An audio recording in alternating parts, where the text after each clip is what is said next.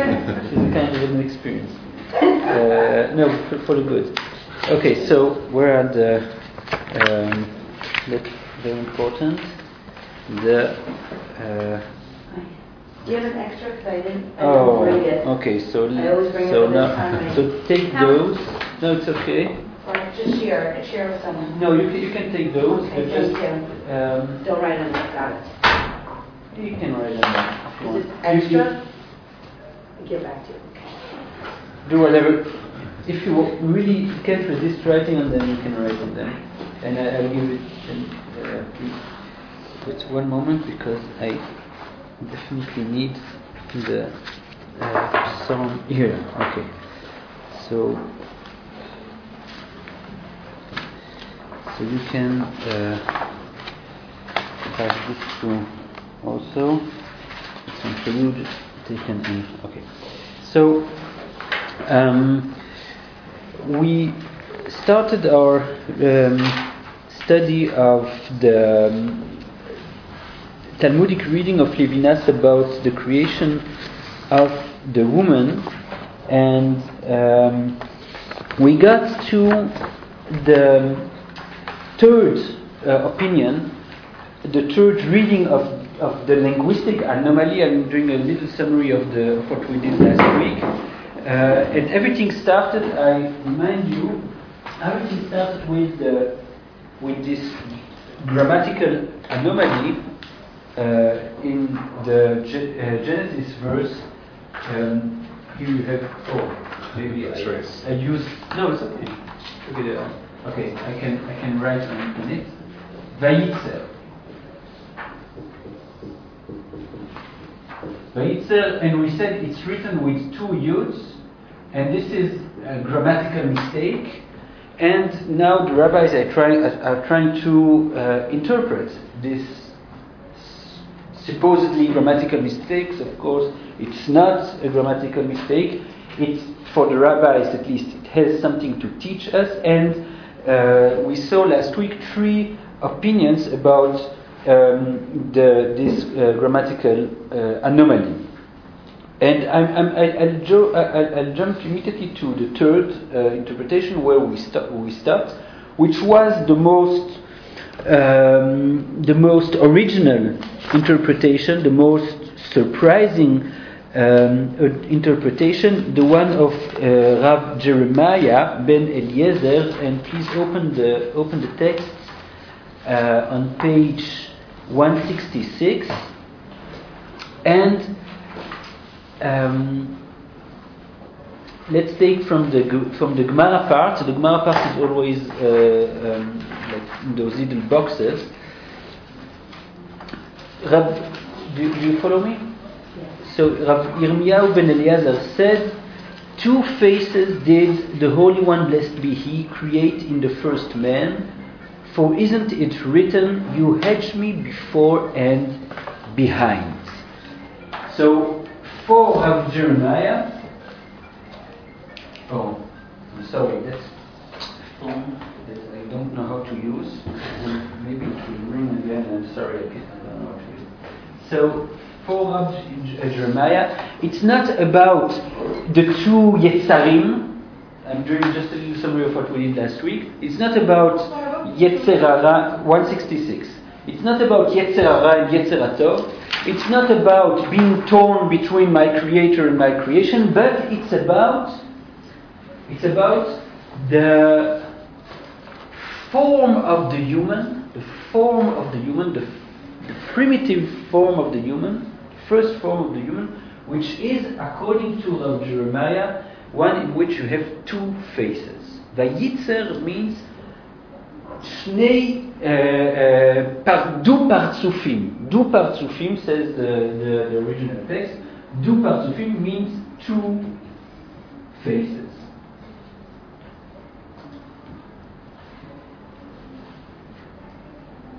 And I, I, told you last week in, in Hebrew the, the more the more um, uh, the, term which translates um, face normally is panim. Here it's partsuf. It's it's a little bit different a different language, but it means two faces. So for Jeremiah. Uh, here we have a creation of of, uh, uh, of, the first human. One, the, one, uh, we, we should be very careful because we, we are dealing with the question of, of women. So let's speak about the first hu, uh, human being, which is neither male nor female, but in fact male and female together. So it's a very weird creation with two faces. And you remarked last, last week that there is, there is it echoes uh, some myth uh, that exists in, in ancient Greek about, about creation, uh, about, about a man being two faced, about the original uh, uh, shape of man with two faces. Here Levinas just uh, um, follows Rav Jeremiah's reading of Vayitzer, two faces, and and this was the important point, and there, this, this, this is where we ended last week, and we said those two faces do not um, are not a reference for the creation of men, Zachar v'Nekeva, man and female.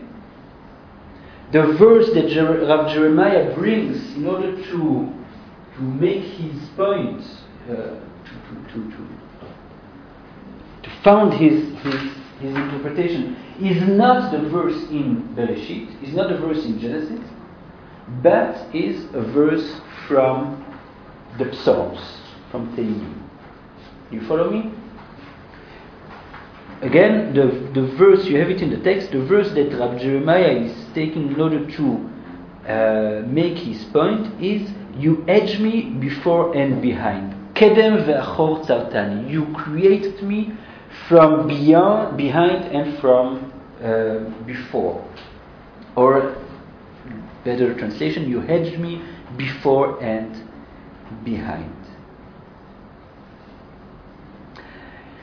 Now let's let's read the uh, let's read the the, all, the the psalm in its entirety because because in order to understand what does it mean that the first human was created with two faces, we have to try to understand the uh, the psalm. And here is again, the, that's the method that Levinas uses when he reads the Talmud. We saw it uh, when in the Talmudic reading about temptation of temptation. You remember when uh, the rabbis brought the verse of Megillat Esther. So we said, well, we have to open Megillat Esther and think what is Megillat Esther about, and, and, and now we turn to the text and from this perspective try to, to make sense of the saying of the rabbis. So the same goes for this for, for, for this opinion of Rav Jeremiah. In order to understand what this, this image represents of the two faces, well, Rav Jeremiah tells us, go and look in the Psalms, and you will maybe understand what my ideal of the human is. And, and this is very important to understand it. This text, I said it last week, I'm repeating it now. This text for Levinas, and according to Levinas, for the rabbis, is a text about the essence of the human condition. What is it to be human? This is the question which is asked here. And the different opinions are all different ways of, of understanding what is it to be human. So for Rav, Rav Jeremiah, to be human is to be two-faced. That, that's, that's, the, that's the idea. Of course, the question will be, what does it mean to be double-faced? What does it mean to be double-faced? And the answer to this question, I'm repeating myself, a lot of ways of saying the same thing. The answer for this question, the key for understanding this opinion of Rav Jeremiah, should be in the Psalms. So let's do a reading. Um, I guess you're better with the English now. You're, you're more comfortable. So let's. Um, okay. So let's let's read it in uh, in English. So it's it's um, Psalm 139. Um, I'm sorry, just have a question. yes. Last week we ended with, you mentioned Yaakov, that he was considered, they called him tongue, like music, like, and yet. That was two weeks ago. because it was about yeah, it was about temptation of temptation. But if you have, a, it wasn't Okay. the other Talmudic lecture we did. All right. Um, But- oh, sorry. Yeah, yeah, yeah, yeah. Then the question is relevant. it. Okay. Never mind. Tmi- Tmimut was the end of temptation of temptation. This was That's, okay. Never mind. Sorry about that. Okay. So let's read um, Psalm 139. Someone do the reading with a lyric emphasis. Every everyone and each of you is can read better than me the English. So we just Nobody else can do it, then I'll do it, but I have a chest cold, so I'm, I'm here with my Ricola candies. Really? Yeah, yeah. Anybody else want to try it? All right, let's give them a Ricola. thanks. To the chief musician, a Psalm of David. O Lord, thou hast searched me and known me. Thou knowest my sitting down and my rising up. Thou understandest my thought afar off. Thou hast measured my going and my lying down, and thou art acquainted with all my ways. For no word is yet on my tongue. And lo, O Lord, thou knowest it all. Thou hast beset me behind and before. Oh, that's the one. That's the that's the Right. the verse. Right? Okay. and laid thy hand upon me. Such knowledge is too wonderful for me. It is high, I cannot attain unto it. Where shall I go from my from thy spirit? Or where shall I flee from thy presence? If I ascend up in heaven, thou art there. If I make my bed in Sheol, behold, thou art there. If I take the wings of the morning and dwell in the utter, uttermost parts of the sea, even there shall thy hand lead me, and thy right hand shall hold me. If I say, Surely only darkness shall cover me, and the light be night about me, even the darkness is not dark for thee, for the night shines like the day. The darkness and the light are both alike to thee, for thou hast formed my reins, thou hast knit me together in my mother's womb. I will praise thee, for I am fearfully and wonderfully made. Marvelous are thy works, and my soul knows that right well. My frame was not hidden from thee. When I was made in secret and curiously wrought in the lowest parts of the earth, that I did see my unshaped flesh. For in thy book all things are written, the days also in which they are to be fashioned. For it too there was one of them. How precious also are thy thoughts to me, O God. How great is the sum of them. If I should count them, they are more in number than the sand. When I awake, I am still with thee. Continues. Uh, yeah, okay. it's uh, like five or four, five or six more verses, so if you don't mind. Surely thou wilt slay the wicked. O God, depart from me therefore, you bloody men who speak against thee wickedly as thy enemies, who take thy name in vain. Do I not hate, O Lord, those who hate thee? And do I not strive with those who rise up against thee? I hate them with the utmost hatred. I count them my enemies. Search me, O God, and know my heart. Try me and know my thoughts, and see if there is any wicked way in me, and lead me in the way everlasting. Okay, thank you very much. Um, yeah, the end is a little bit um, just in your sound. Um, just what what is this psalm about?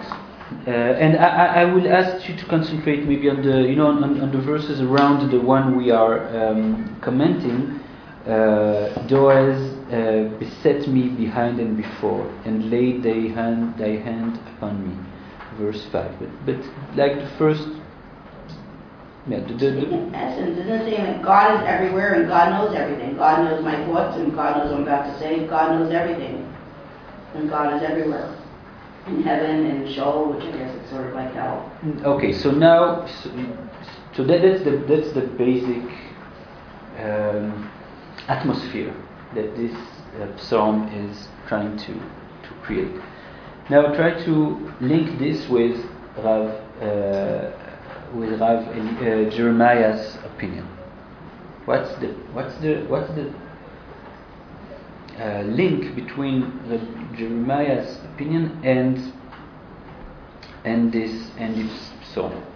Not only uh, on the level of the verse he is quoting, but on the level of the psalm itself. Only those who didn't read the text, the Levinas text further. Don't read it now. Uh, Huh? Yeah. I think it would, I want to connect it first to that this is a difference. The faces is different from the inclinations because Mhm. the first reading of uh, putting without thinking that then the two faces God knows what you think and what you might do and what will happen and what where you came from.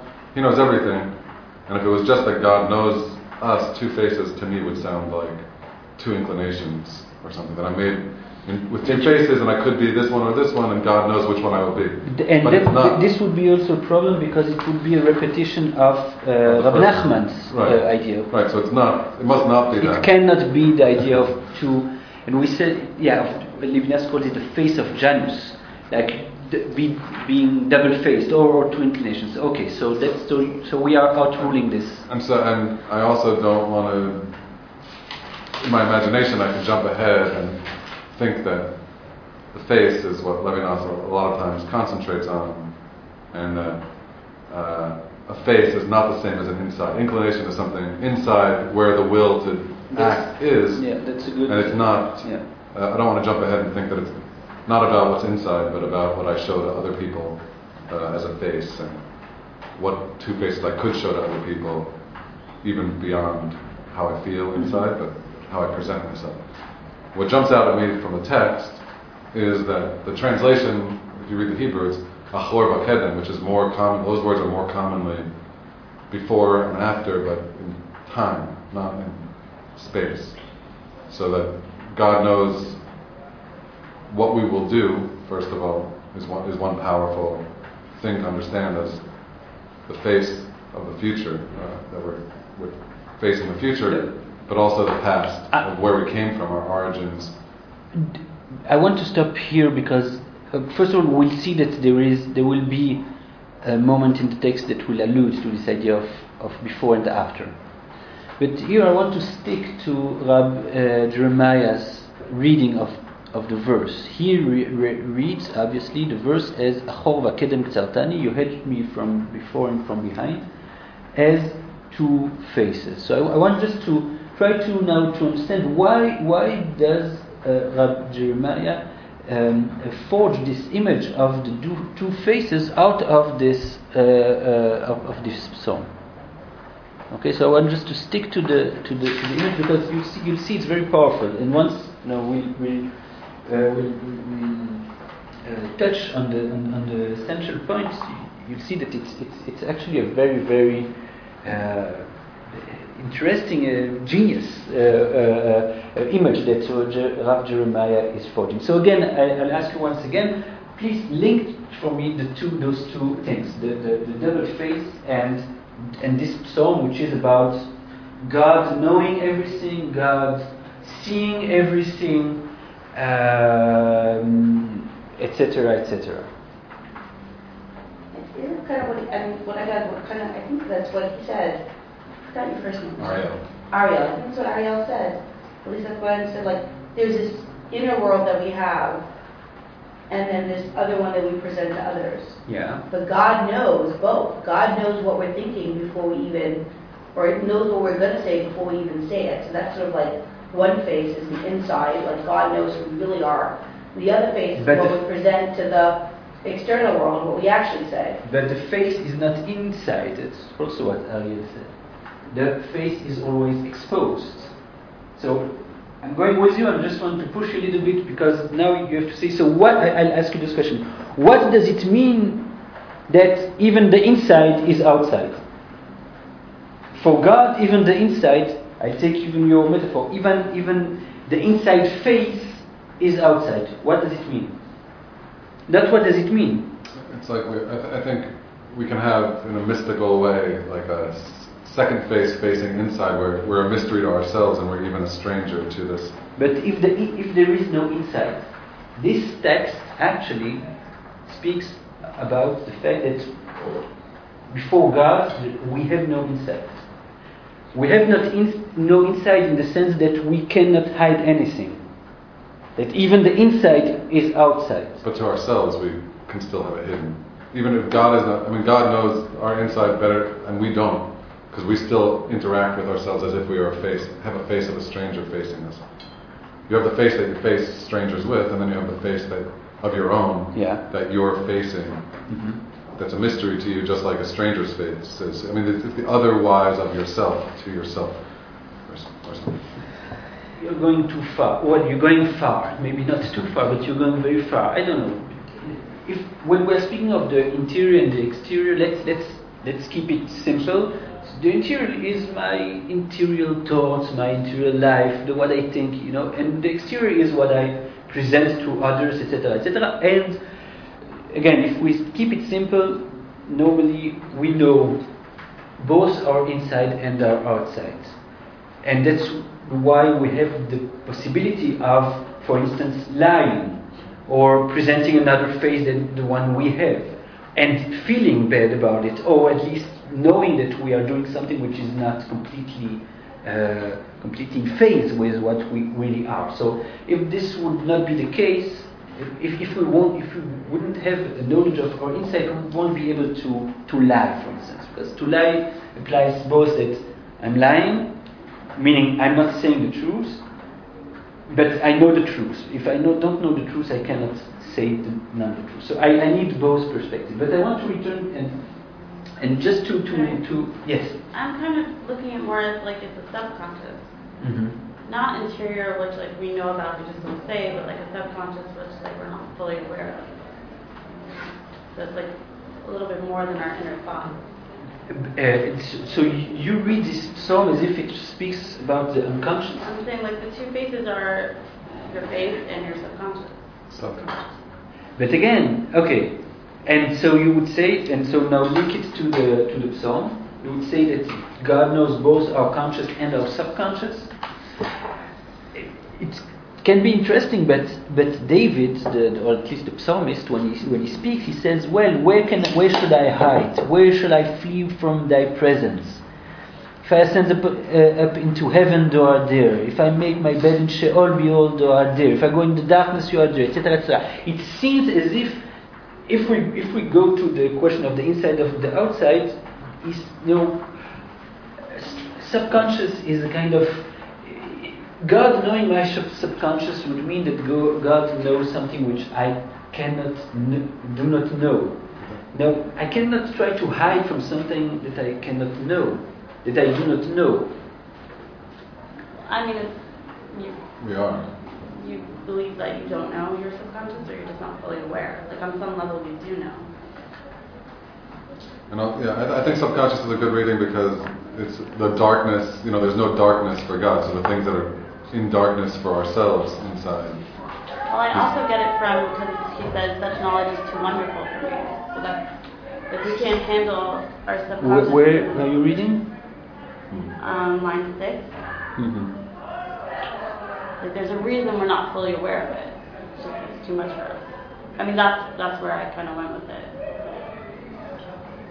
But the subconscious is usually like a, in, in our in our culture, it's like a scary thing. But you're saying it's- Right. your, your subconscious is. Uh, Okay, No, let, let's let's assume let's assume that that Rab Jeremiah didn't know about subconscious, and I, that would be not a, such a far-fetched assumption. So that's why it's. And again, I'm interested in Rab, Rab Jeremiah's reading. Okay, so um, but yeah, and and the other thing I would ask you is if if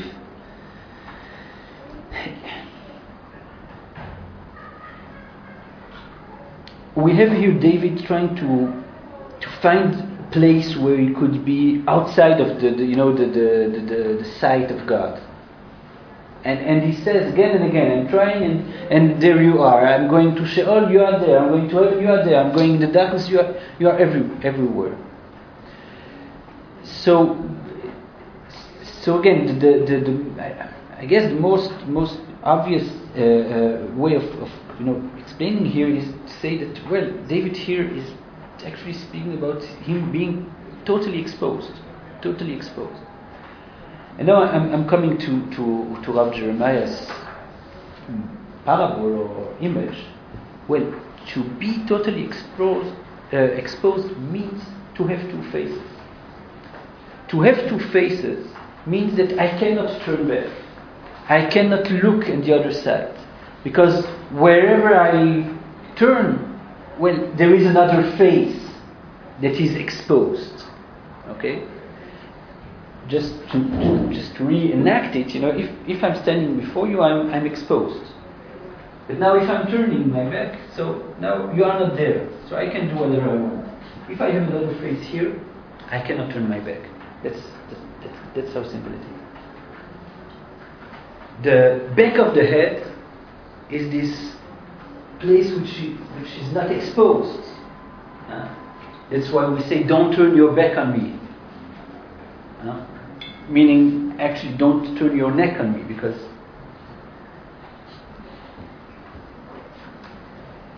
Rav Jeremiah says, Du Partsufim, two faces, means I cannot hide.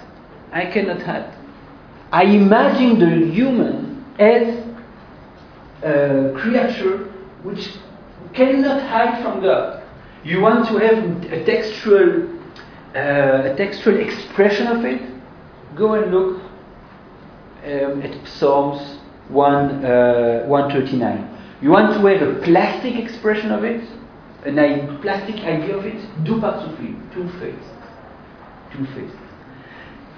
Rav Jeremiah is just translating the psalm in a graphic language, in a plastic language. Two faces. I cannot hide. It means the same. But that's but when Rav Jeremiah brings the psalm, he wants to, and again, that's how Levinas reads the Talmud, and it's a very, very rich and original way of reading the Talmud. He says, well, it's not that Rav Jeremiah just tr- tried to find a, a verse which can, you know, uh, uh, with which he, he can have a case on his idea. He, the verse is really explaining the meaning of his idea.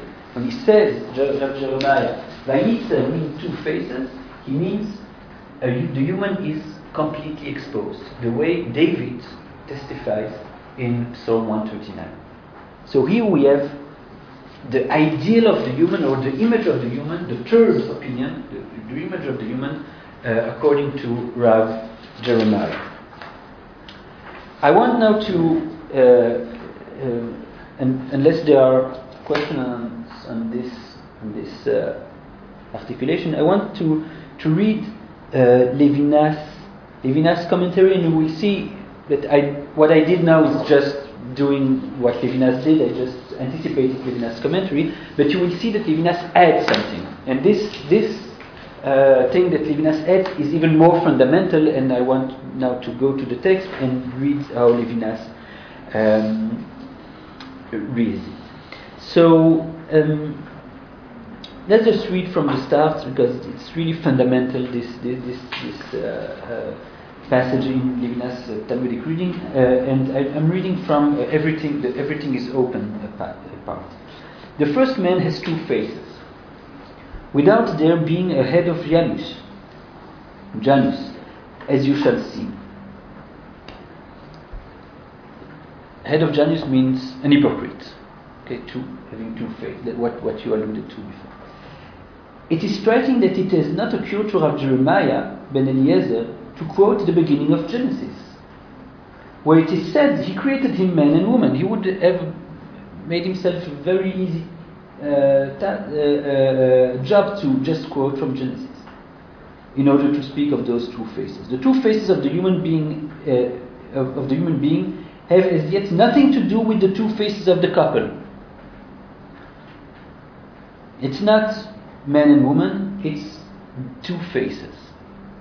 The sages of the Talmud prefer Psalm 139 here, from which they cite verse 5. This is the verse which would explain the unusual spelling of he created with two yuds when the word refers to the creation of man. And then he's uh, doing a little methodological remark. I just I'm skipping to the thing itself, and Levinas first reads a little bit of the psalm itself. Psalm 139 is an admi- admirable psalm. O Lord, you have examined me and know me. You observe my walking and reclining and are familiar with all my ways. There is not a word on my tongue but that you, O Lord, know it well. You hedge me beyond, before and beyond, be, behind. You lay your hand upon me. Where could I escape from your spirit? Where can I flee from your presence? If I ascend to heaven, you are there. If I descend to Sheol, you are there, also there. If I take wing with the dawn to come to rest on the western horizon, even there your hand will be guiding me. And now, Levinas comments. Always the hand of God grabs me and guides me. It is impossible to escape from God. Not to be present before his sleepless gaze, a gaze which is not experienced as a calamity in contrast to the terror felt by Racine's Phaedra. And now he quotes some lines from Racine's Phaedra, Racine, the big French uh, playwright. Uh, he's compared to Shakespeare in France, like that's the French Shakespeare, let's say, Racine. And Racine in his Phaedra has few lines which Levinas quotes and which he wants to put in contradistinction with the uh, Psalm of David. And here is the Racine's uh, uh, passage. Heaven, the entire universe is filled with my ancestors. Where to hide? Let us escape into the infernal, infernal night. But what am I saying? My father is there holding the fatal urn, l'urne fatale. In the biblical passage, certainly God's presence means to be besieged by God or obsessed by God. An obsession which is experienced as a chosenness. Read the rest of the psalm. If I say, Surely darkness will conceal me, night will pro- provide me with cover, darkness is not dark for you, night is as light as the day. Darkness and light are the same. It was you who created my conscience. You fashioned me in my mother's womb. I praise you, for I am awesomely, wondrously made. In other words, now it's Levinas, man's humanity will be the end of interiority, the end of the, I'm adding the interior subject, what you call the interior, interior face. To have two faces ex- exposed means that you don't have this interior face that you were talking about. I cannot hide two faces. Everything is open, says Levinas. Later we will say continuous face, continuous face. If you don't want the double face, just it, the human being is is one face, is, is, is completely face. Is not back and face, but two faces. I am everywhere lo- looked through, touched by the hand. Thus, one can understand why Yonah could not escape his mission. Okay, Yonah is prophet who, who wanted to escape God, but who was ina- unable to escape God. Again, a biblical reference to the, the idea of the impossibility of escaping God. This is what it means to have two faces. With one, with only a single face, I have a place in the rear of the head, the occiput, in which my hidden thoughts and my mental reservations accumulate. Refuge which can hold my entire thought. But here, instead of the occiput, a second face. Everything is exposed, everything in me confronts and must answer. I cannot, even through sin, separate myself from this God who looks at me and touches me. Evil, the last recourse of those who wish to break off, the furthest recess of atheism, is not a break. Psalm 139 tells us that this hiding place is defenseless. God crosses the shadows of sin. He does not let you go or he catches up with you again.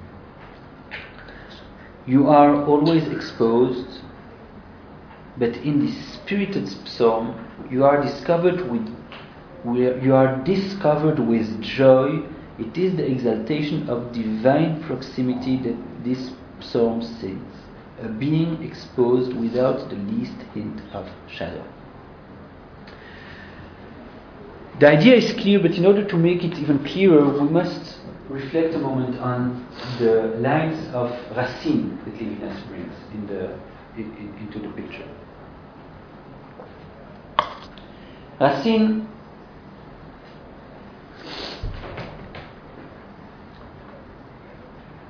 he's the, Shakespeare, the French Shakespeare in the sense that he's the, he's the modern French writer who writes tragedy trage- tragedies.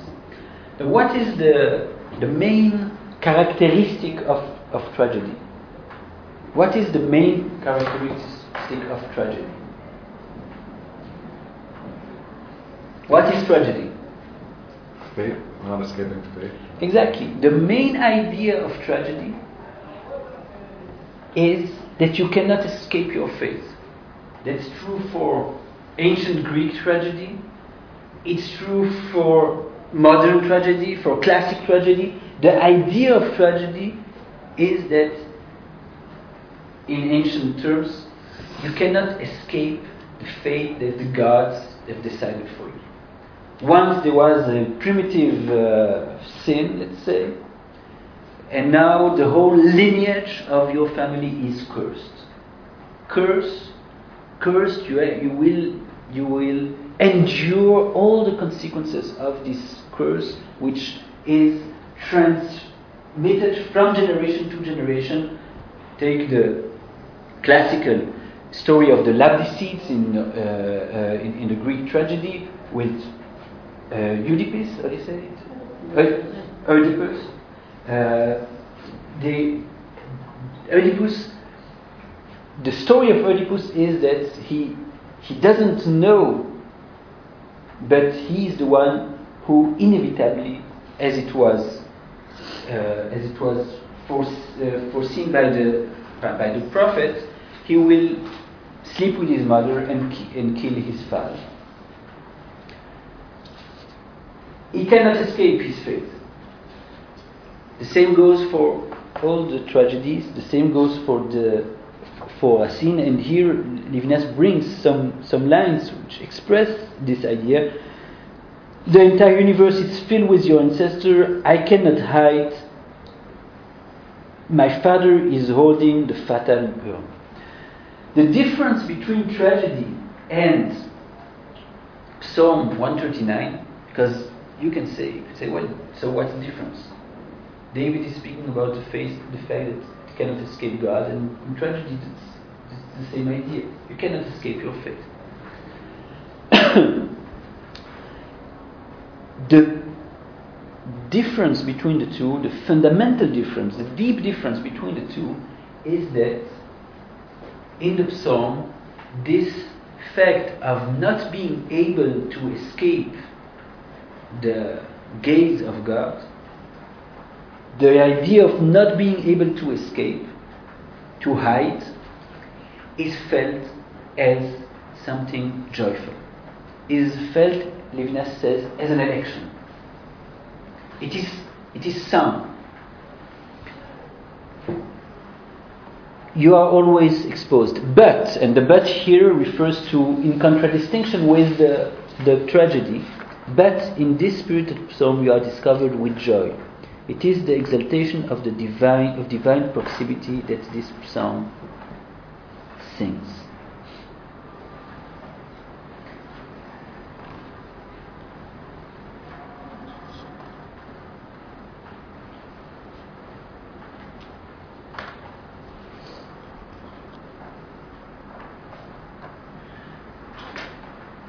Being created, being the image of God, Vayitzer means for Reb Jeremiah, the essence of the human is not to be able to hide.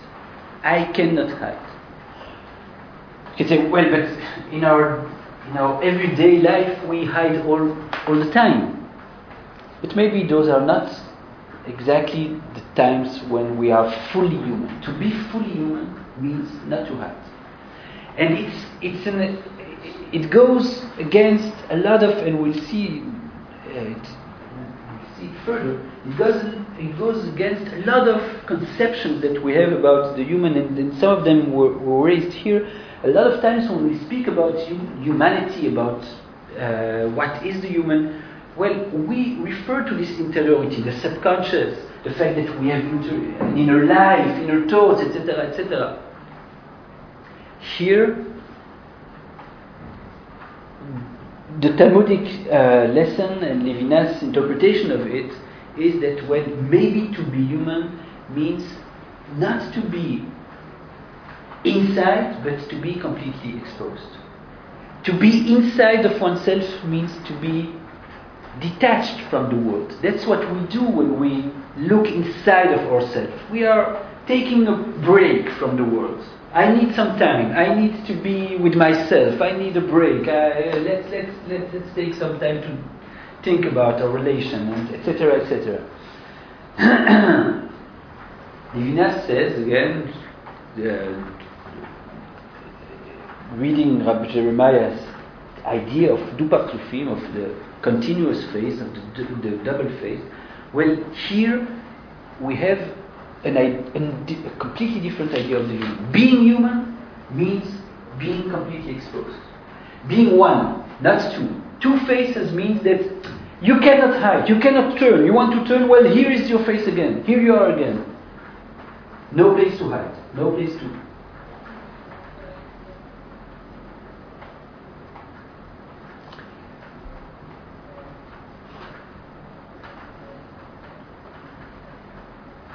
Sincerity, if you want. Sincerity. Being sincere at all costs. Not being able to lie. Not being able to lie. So, of course, we are able to lie. That's the problem. We do not meet all the time the expectations of ourselves being, human. But the ideal of humanity would be this absolute sincerity, absolute sincerity, which would mean I cannot hide.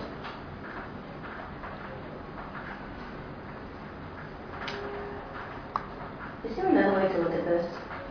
Please So- look at it otherwise. If you're just looking at just on the face of it, haha. But we say turning, turning your face, like to turn your face away, right? So Yeah. when you're saying there's two faces, you can never Mhm. turn your face. Mhm. When you turn your face away, usually what that means that implying that two things. One is you don't want to see what's going on, Mhm. so you remain removed and outside from whatever thing is happening around you. It's almost like, and then turning your face is also not allowing others to see what's going on for you. So it's, and it's interesting because what you were just saying about like that you can't, that being fully human is being genuine, is being sincere, is interacting with the world. So you can never turn your face away. Like you can't hide what's going on inside of you, and you shouldn't hide your face from what's going on around you. And that's like, isn't that like the whole thing about, um, I don't know what you were saying, like you, you, you know, like that you can't stand idly by while your neighbor's blood is being yeah. spilled. That's it, right? you can't turn your face away to suffering or other people's troubles or whatever it is. Mm-hmm. You can't, you know, you have to look at what's going on and be involved. And whatever's happening with you is also to share with other people. That's not another way of looking at it. It's the the immediate concern consequence or uh, of what what we said.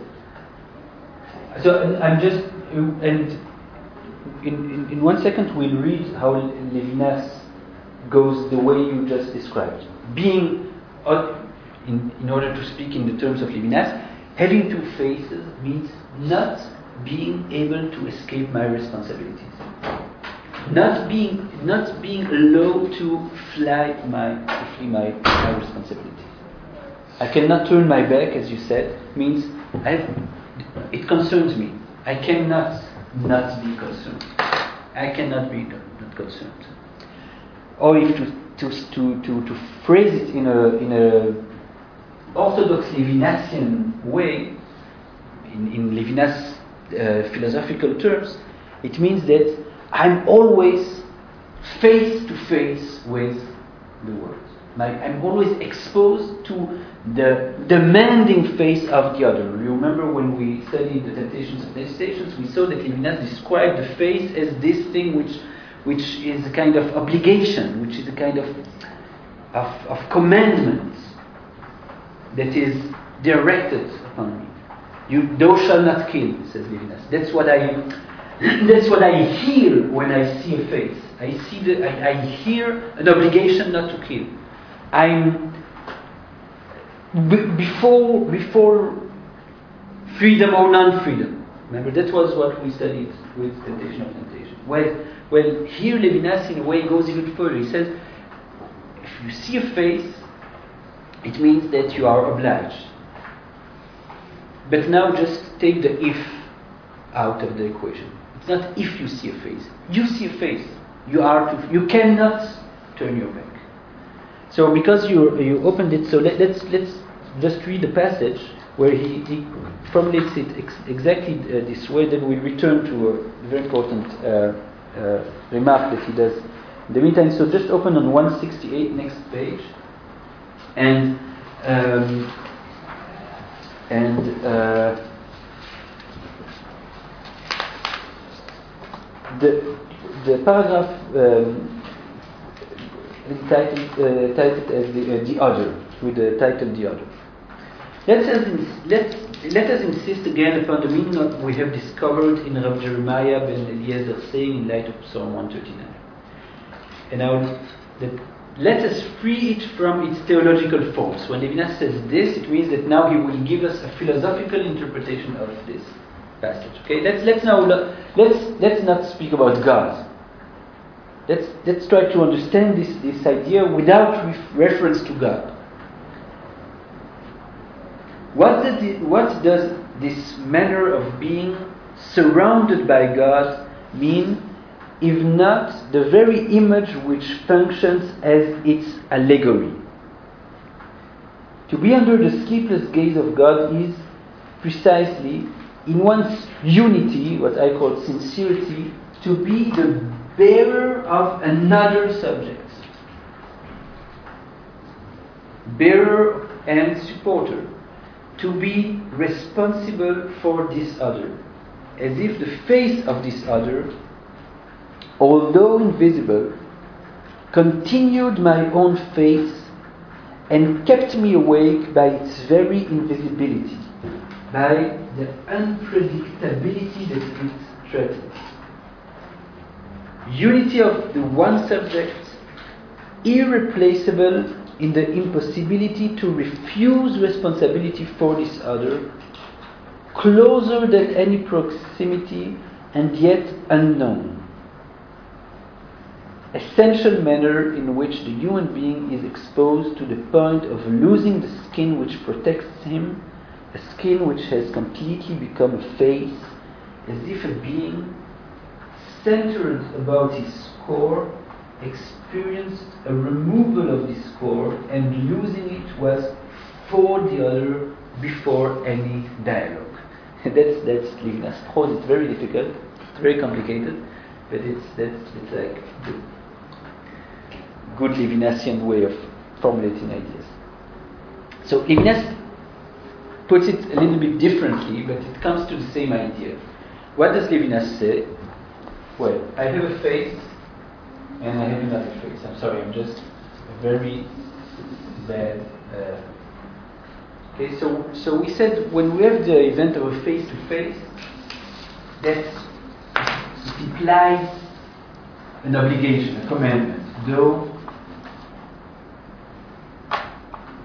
not clear. That's the other, and that's the self, the subject, and Levinas says being face to face with the other being means for me being responsible. Where you hear that the element of having to respond, having to be present, having to be responsible.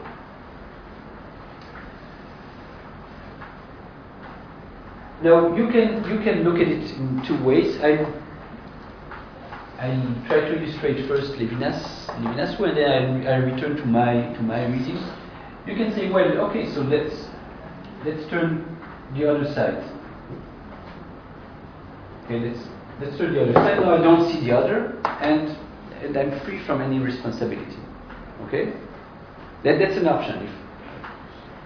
If be, having two faces for Levinas means well, I cannot turn around because the other is inside of myself.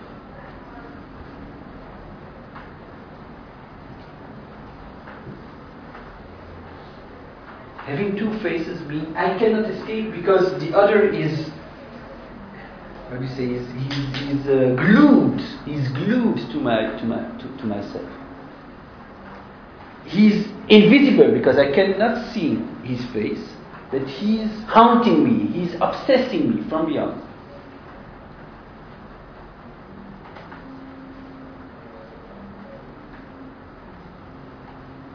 That's what Levinas says here.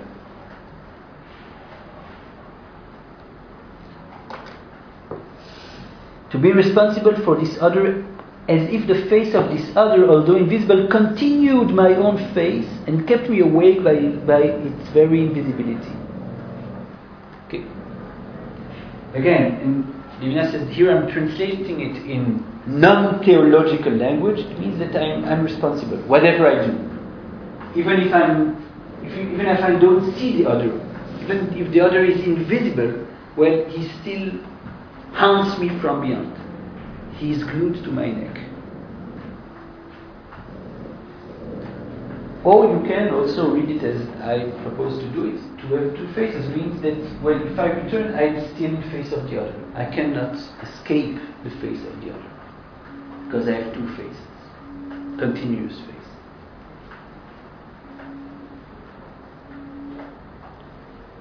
In other words, for Levinas, for Levinas, uh, Rabbi Jeremiah's idea of the human is one that implies that responsibility is not a choice. That responsibility is absolute, that you cannot turn your back. The psalm speaks about David not being able to turn his back from God, or God always haunting him wherever, whenever, wherever he goes. Levinas does a kind of ethical translation of it, and he says, well, what does it mean not to be able to escape God? It means, in fact, not to be able to escape my responsibilities. It's actually an ethical idea, it's a moral issue.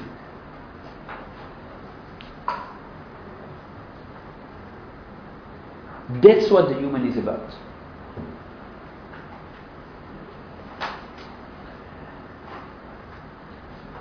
Now,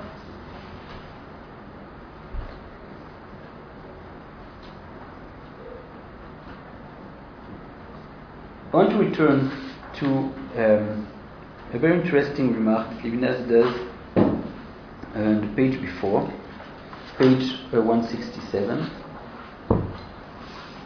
Unless there are uh, questions. Yes. Yeah. I I guess I have a question about the face, something that's a little unclear to me. Mhm. Um, is the face something that like exposes or something that hides and then it's according to like this type of understanding? Because it seems like the way we were talking about it, like when it comes to um, like I mean you talked about the other sort of the unpredictability, the impossibility of, of understanding the other um, sort of the invisibility hmm that that sort of is, is the experience that one has when seeing the face of the other. So in that sense, it seems like the face is something that doesn't really provide any information. But um, the way that we're, we've been talking about the face, like according to this like two faces or continuous face, um, it seems we- we've been sort of talking about it as like something that's a sign of like being exposed completely. And like those seem kind of in opposition to each other. So I guess the question is, is the face something that hides or something that exposes? Depending, de- depends if you speak of my, about your face or the face of the other. Mm-hmm. Mm, For myself, my face is is is is, the, is, is I'm, I'm experiencing my face as this part of my body which is exposed, which exposes me. That's why when you know you have the, those images of people being brought to trial, they, they hide their, their face. When you're ashamed, you hide your face. You try to, because face, the face is this part of the human which is absolutely exposed. Now, when Levinas speaks about the face of the other, he speaks about something which is both seen and not seen, which is both visible and invisible. You remember the passage of, total, of Ethics and Infinity? Levinas said, when you see a nose and a chin and, uh, and the color of the eyes, you don't see a face. Because a face is not that, that which appears, a face is this which expresses itself. So there is a kind of expression of the, of the face which is not its appearance, which in terms of appearance is invisible, but in terms of expression is the most visible. And here in this passage, it's very interesting because he has to cope with a very powerful metaphor, two faces in one, and to explain what it means. So again, Levinas said, face mean, one face means well, I can hide. Two faces means I cannot hide because there is another face, invisible because it is beyond me, but it's always haunts me. So I cannot, whenever I go, I, I'm exposed to this face to the fact of being in relation with the face, of being responsible. It's not, again, it's not about God anymore, but it's about faces. It's about human relations. Two faces. And again, not yet, Levinas is not speaking yet about the sexual difference, about the difference between the masculine and the feminine. It's just two human beings, two faces. This is the original definition of the human according to Rabbi Jeremiah. And now I come to the to the remark of Levinas, which uh, yeah If that's true, that that's what Rabbi Yirmiyahu meant, yeah then why are there two yuds? I mean, if it's about you, if we're already united in. Uh, that's how he explains two yud. The but, two yud but it ends up being there is no second yud because we're just purely good from the inside and we have nothing to hide and there is no other or split within us. It's just good. Like uh, if, if uh, you know, search me, God, inside and out, you won't find anything that's not good and hating the people that I'm, the things that I'm supposed to hate. maybe you will find some things that are bad, but uh, I'm I'm not able to hide them from you. Not being able to hide things doesn't mean that you are cannot If it's a continuous space, bad another way to say it, if it's a continuous space, Yeah. then it's already not two faces, it's already, you're exposed. There is no, That's yeah okay. So that's Levinas taking the the idea of Rabbi uh, Jeremiah one step further. But in Jeremiah, in our Jeremiah's terms, it means it's du two faces, and that's the explanation of the two yud. Okay, so yes, it's far fetched, but the the question is what what is the teaching? It's more interesting than how you know I think it's con- beautiful. convincing is. No, it is beautiful. Because like basically, my understanding is God, you know, based on this interpretation, God created us with the purpose of doing chesed, of being involved in the world, not separating yourself or living in ostracized, you know, life somewhere out in the woods alone, but you have an obligation to help the people around you. You have an obligation to share who you are with the people around you. Makes you vulnerable, but it's an obligation. You put yourself out there, you share yourself with them, and you help others around you. And that's what you were created to do that. I think that's very beautiful. So that's I so think indeed that, that's a way of selfish expressing it. Sorry. So I think it's a little more selfish than that because I think Mhm. it's also like you can't hide from the responsibility of yourself. What do you mean by responsibility of uh, towards yourself? Meaning like you you have to own who you are, you have to know who you are, you have to like there's no it's not only like you're not hiding from other people, but you're not hiding from the person that you are. Or Mhm. the demons that you face or the struggles that you have. It's like it's commanding you to be a, a more complete person.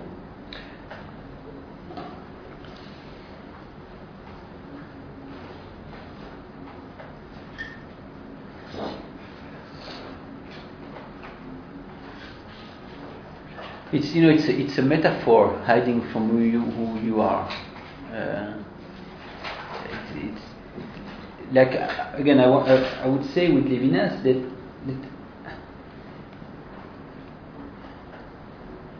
hiding from who you, who you are is hiding from the others. There is when, when you when you hide from yourself, what you do mainly is hiding from the others. It's like when we speak about hiding hiding from ourselves, like not being frank with ourselves, not being honest with ourselves, not being sincere with ourselves. The the, the, the, practical expression of it a lot of times is well I'm not I'm not dealing with others the way I should. I'm not actually who I am means a lot of times I'm not who I am when I'm in interaction with the others. Inauthenticity, what philosophers call inauthenticity, a lot of times it fe- it's felt in a social context. Like I went to a party and I had some mingling and I and I did some things that I and then I'm coming back and I say, oh, I have a bad taste. I was not who I am. We all know those those situations. You know, I, I was I was enacting someone else. I was just you know trying to please this one and trying to make good impression on the other one and what. Okay. So I'm, I'm just trying to, to, to bring your your uh, intuition to to uh, to to this to this uh, vocabulary of Levinas. There is no Levinas would say there is that's the that's the illusion to think that there is a radical separation between the self and the other. To think that our interior lives is something and then we go outside and we have a kind of life with the others. The internal and the external are one and the same. To be honest mean to be honest with the others. To be honest with oneself mean to be honest with the others. Right, because I'm saying one comes with the other, but you're Yeah. accomplishing both. Like you're, you're creating a relation Yes. with other people, but only through having a proper relation with yourself.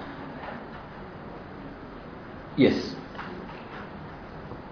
Definitely. So that's that's that's, that's uh, I, I just didn't understand if you are trying to uh, challenge this this uh, um, reading I or uh, adding some- something to it. I was more adding Okay, so it definitely Like, it's, uh, it's, yeah. it's uh, at least for my for my ear it's very it's a huge uh, addition. Okay, so now third third uh, trial. Um, let's just read the, this this remark of Levinas. I already said it, uh, uh, but I want to read it in, in, in the text. It's, it's 167. How Levinas understands this this moment in the in the in, in, in the uh, in the Talmudic debate as a, a moment which is not dealing yet with the question of the masculine and the feminine. It's dealing with the question of the human. So with the issue of the human. So it's 167. It's just after we we finished the, the reading, uh, the the last paragraph. However, do, do you have it? However, there is something else in this parable of the second phase. Woman is not at issue yet. The feminine face will appear later. Starting with this idea of a continuous face, which at the outset signifies the sheer humanity of man, meaning man and woman. The meaning of the feminine will thus become clear against the background, background of a human essence, the Isha from the Ish. Not in, in the sense of the feminine from the masculine, but the feminine from the human. Same way, the masculine is will come after the human. The feminine does not derive from the masculine, says Levinas. Rather, the division into feminine and masculine, the dichotomy, derives from what is human. Complementarity has no concrete significance, is only a lazy turn of phrase if, on, if one has not previously grasped in the idea of the whole the necessity and the sense of the division. So that's a very uh, deep insight of Levinas reading this Talmudic passage, saying the, the Talmudists, the rabbis, before they get to the question of Ishisha, of masculine and feminine, of the woman and the man, and we see that's the, ne- that's the next, the, the, the next um, phase of the commentary deals explicitly with the question of the, with, with the subject of, of the woman, but the Talmudic text starts with something else, with the human. Before the di- differentiation between masculine and feminine, we have a shared conception of what humanity is. Both women and men are subject to this model of the human that Rav Jeremiah depicted. Zachar v'nekeva comes after. Or, or as, as Levinas uh, puts it, the feminine does not derive from the masculine, the Isha derives from the Ish. Meaning, the difference itself between masculine and feminine comes after the general definition of what being human means. And this definition holds both for men and for women.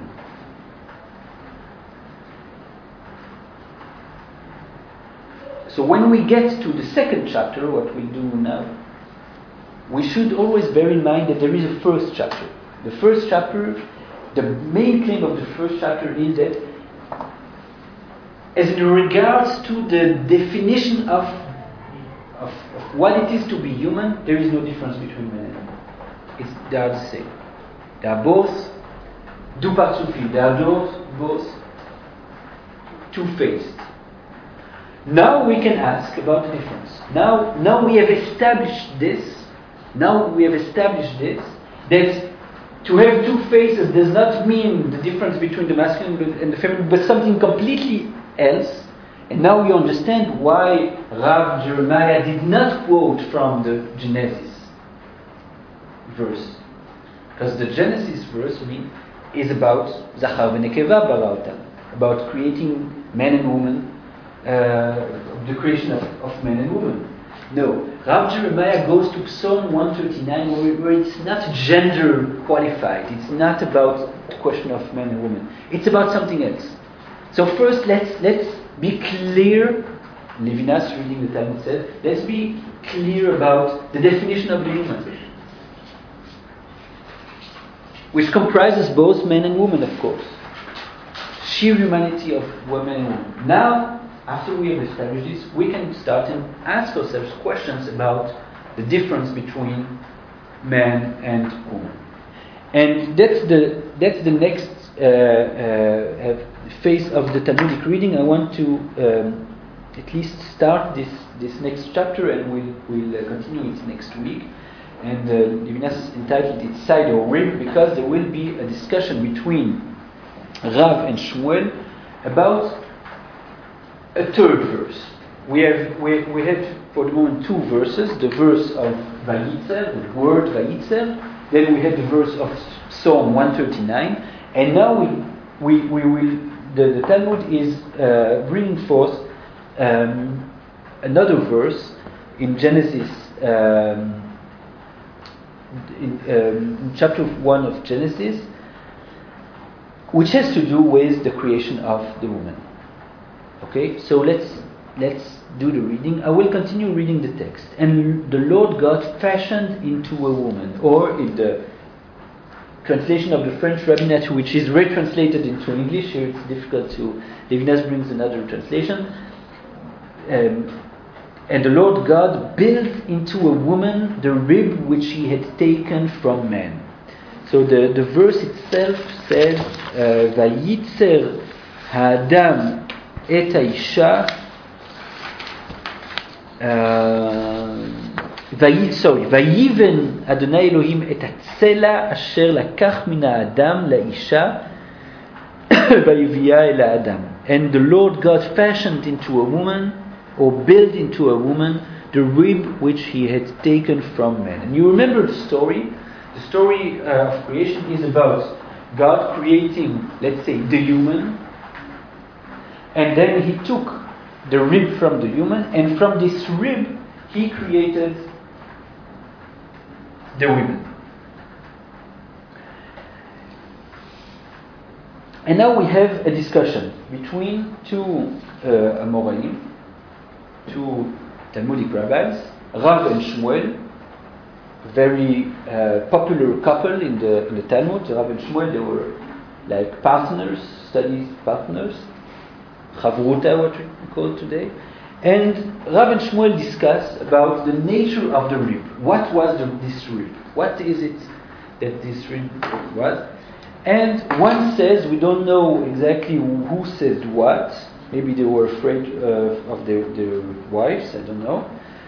One says uh, that this rib was a face, and the other says that this rib was a tail.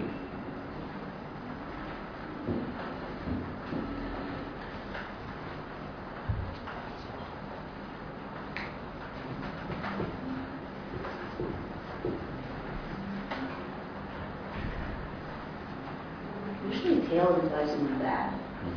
Because you say Rosh Hashanah, yellow rose. ולא לזנב. Yeah. Uh, yeah, and you have another thing, ויזנבו בך כל הנכשלים אחריך. Uh, when Amalek is hunting Isra- Israel, then it's called לזנב. לזנב, it's like try, try, try- trying to get you uh, at your weak point, uh, the tail. so, so I continue your, your remark in saying, well, so the one has a very positive opinion of, of women, and the other has a kind of negative opinion of women, or even uh, maybe something uh, uh, offensive. The origin of the woman is a tale. The, the women originated from the tale of men. This would be one opinion, and the other opinion would be no, women. Well, what does the tale of man mean? Huh? What is the tail? What's the tail? Yeah. What physiognomically speaking? A tail. Let's say that the first Adam has a, a, a, a tail. Zanav. Like it literally, Huh? it literally means. uh, Yes, Zanav. Zanav is a tail. Is a tail. It's literally a tail. Yeah. Yes. You can you can metaphorize it a little bit and say it's, it's an appendix. It's something which is like not necessary to the to the body, which is a tail. You can live without a tail. You, well, we don't have tails, but animals have. So let's depict uh, the first Adam, and he has a tail, and now he God cuts it, and that's the rib that the verse is speaking. So of course we have to understand what it is about, uh, because the rabbis are not speaking about tails, and they are not speaking. They're not and about faces without having a an without without there uh, um, without there being an idea um, beyond it. Um, they are not telling fairy tales. It's my jeu. I know it's not written the same. So let's see how Levinas. So of course th- this this is this is very uh, um, unsettling. This this idea of, of, of women originating from the tail. But let, let's look how Levinas turns it upside down and shows us the bright side of the the second opinion. One says that the woman was built from the tail of the of of man. So. Uh, on page 169, the, um,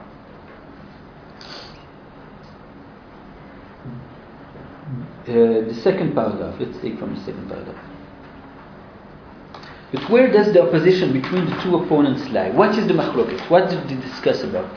We, we, we understand that they are not, they are, it's not a realistic uh, depiction of the creation of the woman. They don't imagine that God took the rib and the rib was a face or the rib was a. They're trying to say something. So, what the question always is, what are they trying to say? And here is Levinas' Uh, drash. The one for whom the rib is a face posits a perfect equality between the feminine and the masculine. He thinks that all relations that bind them are of equal dignity. The creation of man was the creation of two beings in one. Zachar v'nekeva baraotam, he created them man and woman, so two creations in one. But of two beings equal in dignity, two faces, again. Difference and sexual relations belong to the fundamental content of what is human, Levinas concludes. Meaning, to be human means to be in this sexual tension always. To be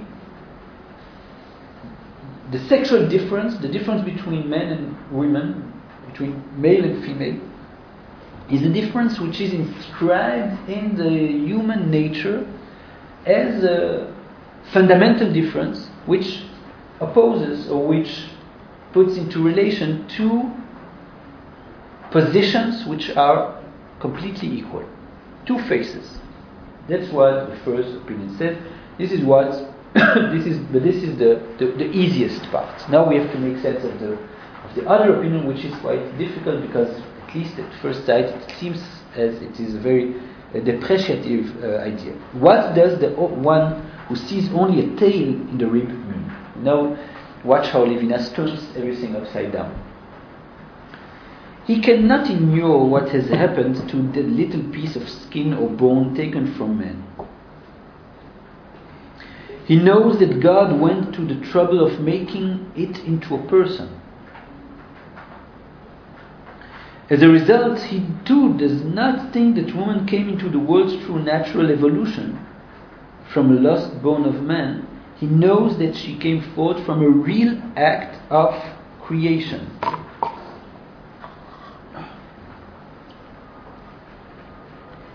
But he thinks that beyond the personal relationship that established itself between two, these two beings issued from true creative acts,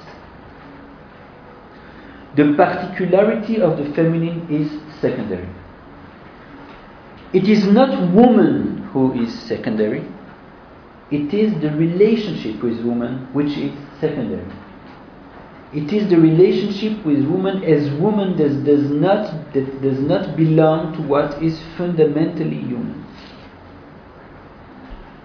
Fundamental are the tasks that man accomplishes as a human being and that woman accomplishes as a human being. They have other things to do beside cooing, and moreover, something else to do and more than to limit themselves to the relations that are established because of the differences in sex. Sexual liberation by itself would not be a revolution adequate to the human species. Woman is not at the summit of the spiritual life the way Beatrice is for Dante. It is not the eternal feminine which leads to us to the heights. And this text should be carefully understood because if it's not carefully understood, it could be very be very interpreted in a very strange way. What what does Levinas say? So first he says something uh, which already is a little bit shifting the, the, the, the perspective on the on the tail interpretation. He says, well, imagine that God created woman from the tail. Don't look at it as if woman is an appendix. Woman is secondary in the sense that she is like not.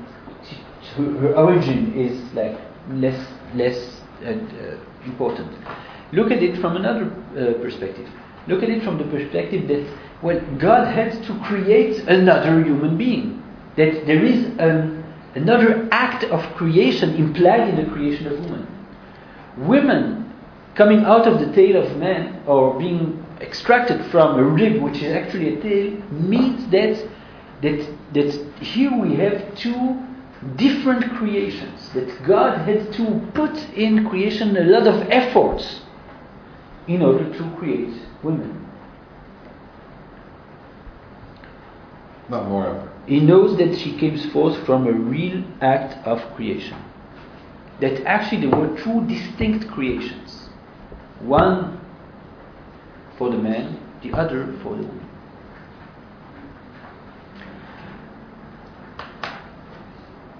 And still, Levinas has to speak about the, this idea of, of a tail as being the, something about the secondarity he calls here the secondarity of the feminine. And here is how he interprets it. He says it's not about the status of the woman. We're not speaking about the, the social status of the woman here. We are speaking about the place that the relation to the feminine should take in our spiritual lives. That's the question at stake here. It is not woman who is secondary, it is the relationship with woman which is secondary, which means that the relationship with woman does not belong to what is fundamentally human. Fundamental to humanity is the task that we do. We can take back from, uh, go back to Rav Jeremiah's opinion. The humanity of man is about a responsibility for the others. What the tail interpretation should, would mean is that spirituality is not measured by the relation with the feminine. The feminine does not constitute constitute the kernel of what spiritual life should be about. And he brings examples from from literature, and this is not not fortress. He brings examples from like Dante or the eternal feminine, um, because 19th century literature mainly, but also a lot of 20th century literature is about speaking of the of humanity of man as stemming out from the relation with the woman. You, you have those, those, those epic stories or epic lit, this epic literature about you know the the the, the what, uh, Goethe's uh, uh, souffrance du Ver, Ver, uh, Wer- Werther's Sorrows of the Young the, Werther. the sorrows of the young Werther. It's about this young man who who, who whose, who, whose all, all of, his spiritual life is made from this kind of longing to a girl that he cannot conquer. There is in our cultures, in our culture, in the Western culture, there is an idea that spirituality is linked to the relation with.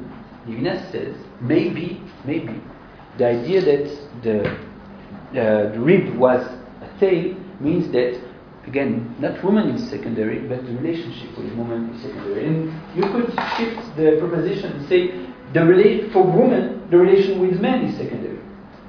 For uh, in terms of the spiritual life.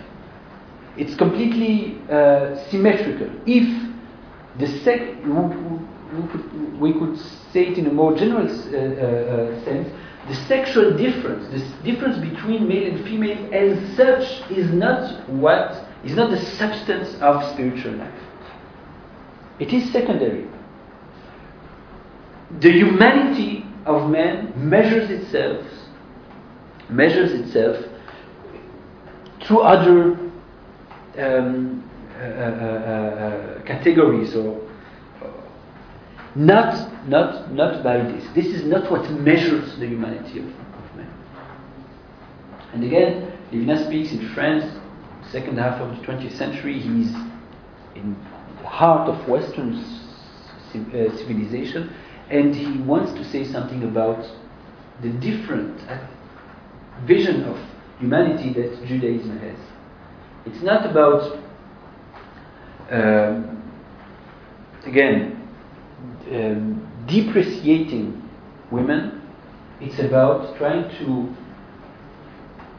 find out, try to lo- locate precisely the place of the relation between men and women in the horizon of human spirituality. And here Levinas says it is secondary. Indeed, it is secondary. Maybe this is what the opinion of the tale implies.